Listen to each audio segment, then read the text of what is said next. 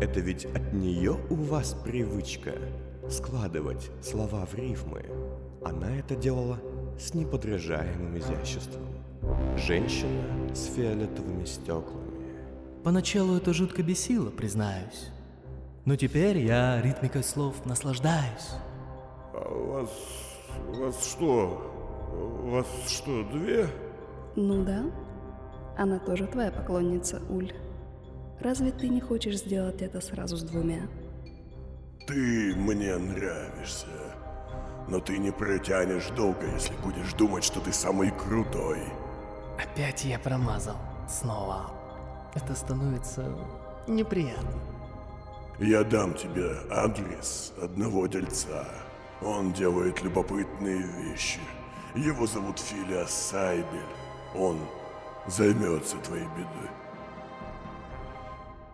Желтая разбудила свечку даже раньше обычного. И, велев поторапливаться, сказала одеться и захватить все вещи для работы. Януш настаивал на скорейшей передаче таланта Уля Буше клиенту, которого нашел ныне покойный делец Хаевич, так как предоплата наконец-то дошла до карника. Тон Януша был еще более нервным и требовательным, чем обычно. И желтой стало ясно. Дела с финансами и клиентами обстоят хуже, чем когда бы то ни было. Куда мы идем? Януш каким-то чудом, с помощью Сайбеля, которого мы, запомни, ненавидим, нашел того, кто дал Хаевичу заказ. Какой-то новенький воротило от криминала в первом кольце. Мы направимся к нему и выполним сделку. Так всегда бывает. Мы находим человека, забираем его дар и отвозим заказчику. Ну, да, кроме нас этого некому делать. Раньше вроде доставкой занимались психимики, но когда это было? Акт 2. Интерлюдия 33. Свечка и Желтая вдвоем сидели в мчащейся пневмокапсуле, наслаждаясь редким одиночеством раннего утра первого кольца. Кроме них в почти бесшумном цилиндре сидел лишь вагон-вахтер, свободный в светло-серой форме, занимавший место в начале капсулы и традиционно следивший за чистотой и порядком. Желтая была неспокойна. Лицо ее было, как и все последние дни, уставшим и напряженным. Свечка же, наоборот, буквально светилась от счастья. По крайней мере, нижней частью своего лица, не скрытой вуалью, напоминавшей паутину. И я теперь красная. О нет, для меня ты всегда будешь маленькой змейкой. Свечка совсем уж по-детски облокотилась на поручень и надула губки. Желтая с неудовольствием обнаружила в своей голове мысль о том, что та напоминает ей избалованного ребенка, которого после трагедии все бросились слишком уж опекать и тем совсем испортили характер. Так неприятно видеть, как один лишается таланта, а другой забирает его себе. Не бойся, ты этого не увидишь. Желтая ответила быстрее, чем подумала. Это было не в ее правилах, и от этого ей стало еще неприятнее. Капсула остановилась, и девушки вышли на станцию, а затем медленно зашагали по указанному Янушем адресу. Ты обижена на меня? Частично. Из-за той ерунды с чтением? Нет. Да, не знаю. Что-то... что-то не так. Я... я боюсь тебя, змейка. Почему? Спросила свечка, удивленно и немного растерянно усмехаясь. Но желтая эта усмешка показалась фальшивой.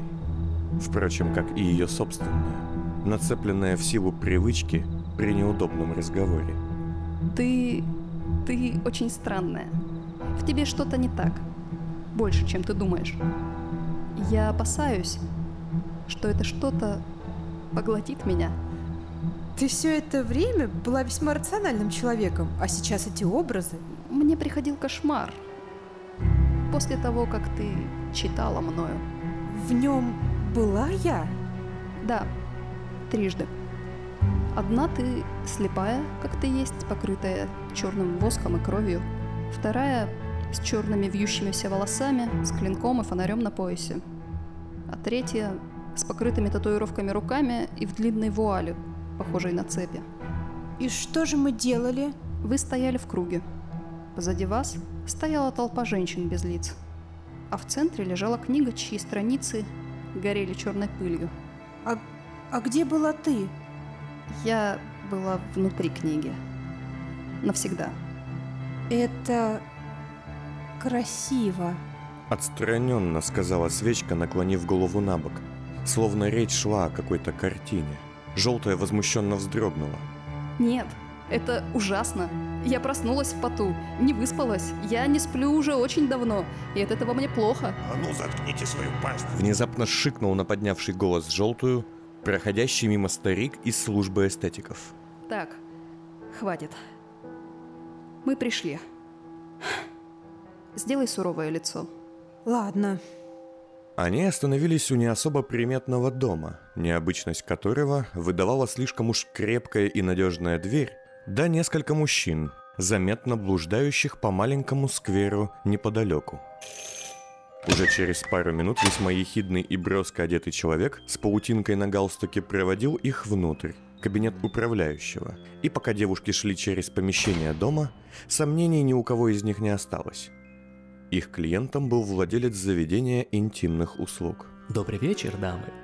Людвиг встал из-за стола, поправляя новенький сюртук, и шагнул вперед, протягивая руку. Ах, эти очки. Вряд ли кто-то может остаться равнодушным после встречи с обладателями этих окуляров. Я Людвиг Тафуш, но друзья зовут меня Паук. А вы... Желтая, полагаю?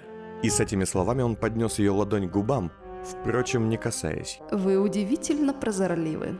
А вы? Людвиг обернулся на свечку, которая слегка поклонилась. Не может быть. Что, что-то не так? Нет.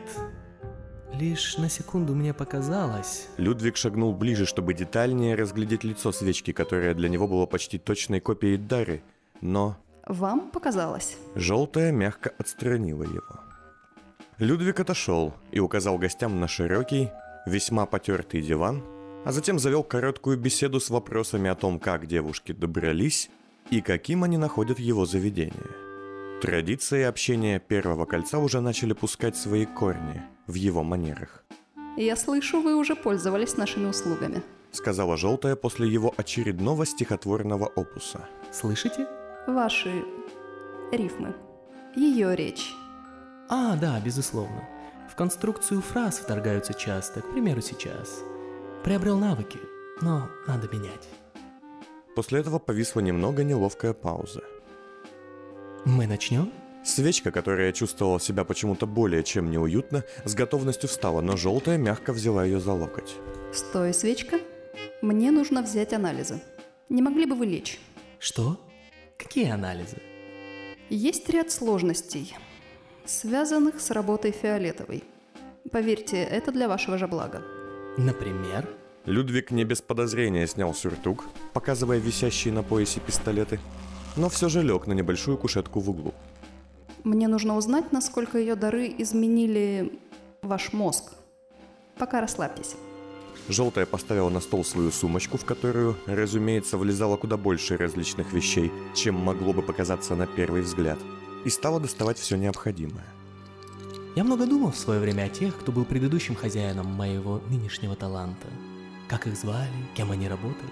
Людвиг глядел в потолок, словно на приеме у врача. Прошу, расскажите мне об этом таланте. Его звали... Его не звали никак, свечка. Он или она неизвестно.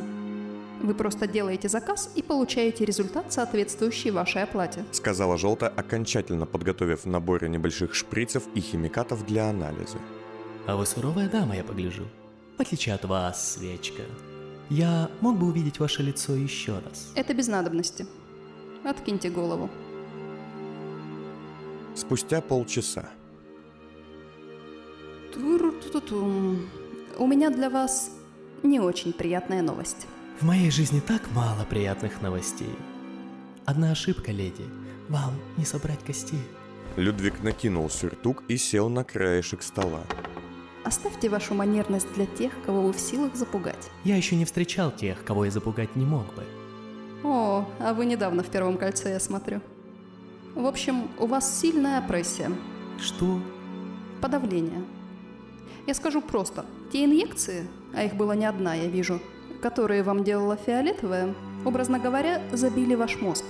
Я не в силах внедрить вам новый талант, пока вы умеете то, что вы умеете благодаря старому. Людвиг нахмурился. Что это значит? Это значит, что я, точнее она, неважно, мы будем вынуждены забрать у вас то, что вам было введено. Лицо Тафуша в миг превратилось в сталь. Я бы очень хотел посмотреть на того, кто заберет у меня мои таланты. И я точно в этой комнате их не вижу. Нет, поймите, она говорит правду. О, моя Нельзя- дорогая, прошу, еще не ваш выход. А вы, сударыня, придумайте способ избежать той чуши, что вы только что озвучили. Это не чушь. Я заплатил немалую цену, и речь вовсе даже не о деньгах идет, чтобы стать лучшим в своем роде. Может быть, стрелок в целом лучше меня и есть, но уж в револьверах и пистолетах равных мне не сыщется. И вы серьезно думаете, что я от этого откажусь? Что ж, ваша воля. Прецеденты подобные уже бывали, ничего необычного. Талант остается у нас еще на месяц, и если вы вдруг передумаете, кто-то из нас выполнит нужную процедуру. Желтая стала собирать все назад в сумочку, но Людвиг схватил ее за руку. Верните деньги. Мы берем половинную предоплату как раз на подобные случаи. Ответила желтая ловко и незаметно для Людвига, высвободив свою кисть. Вас, безусловно, предупреждали об аспектах. Господин Филиас Сайбель ничего подобного мне не говорил. А мне он показался человеком хороших манер и пусть и хитрецом, но уж не обманщиком. Какие у меня причины верить тем, кто даже глаз своих не показывает? Мой последний опыт... Впрочем, это не важно. Подобных условий мне не озвучивали. А это минус ведения дел с нелицензированными дельцами. Эх, Сайбель, Сайбель. Один раз тебя уже столкнули на обочину, а ты опять лезешь на дорогу.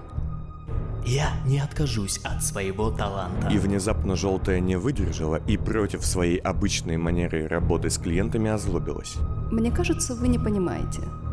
Человек лишился сильного, главного навыка своей жизни. Даже погиб. Мы работали, добывали эссенцию. Это не обсуждается. Желтая направилась к выходу, но вдогонку ей послышался звук взведенного курка. Все в столице умирают. Это закон. И все работают. Поверьте, кому-то потом и кровью день ото дня приходится зарабатывать куда меньшие деньги, чем вы получаете, взмахнув шприцем. Если нет товара, нет и сделки. Вам решать, как я получу свои деньги назад, потом или кровью.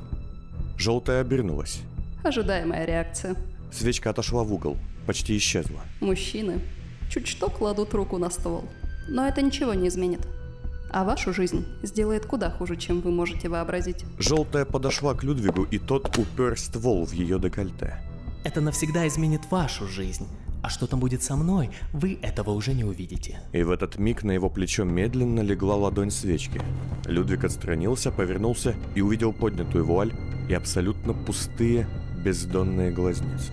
Ты точно уверен, что готов рискнуть? Что-то произошло.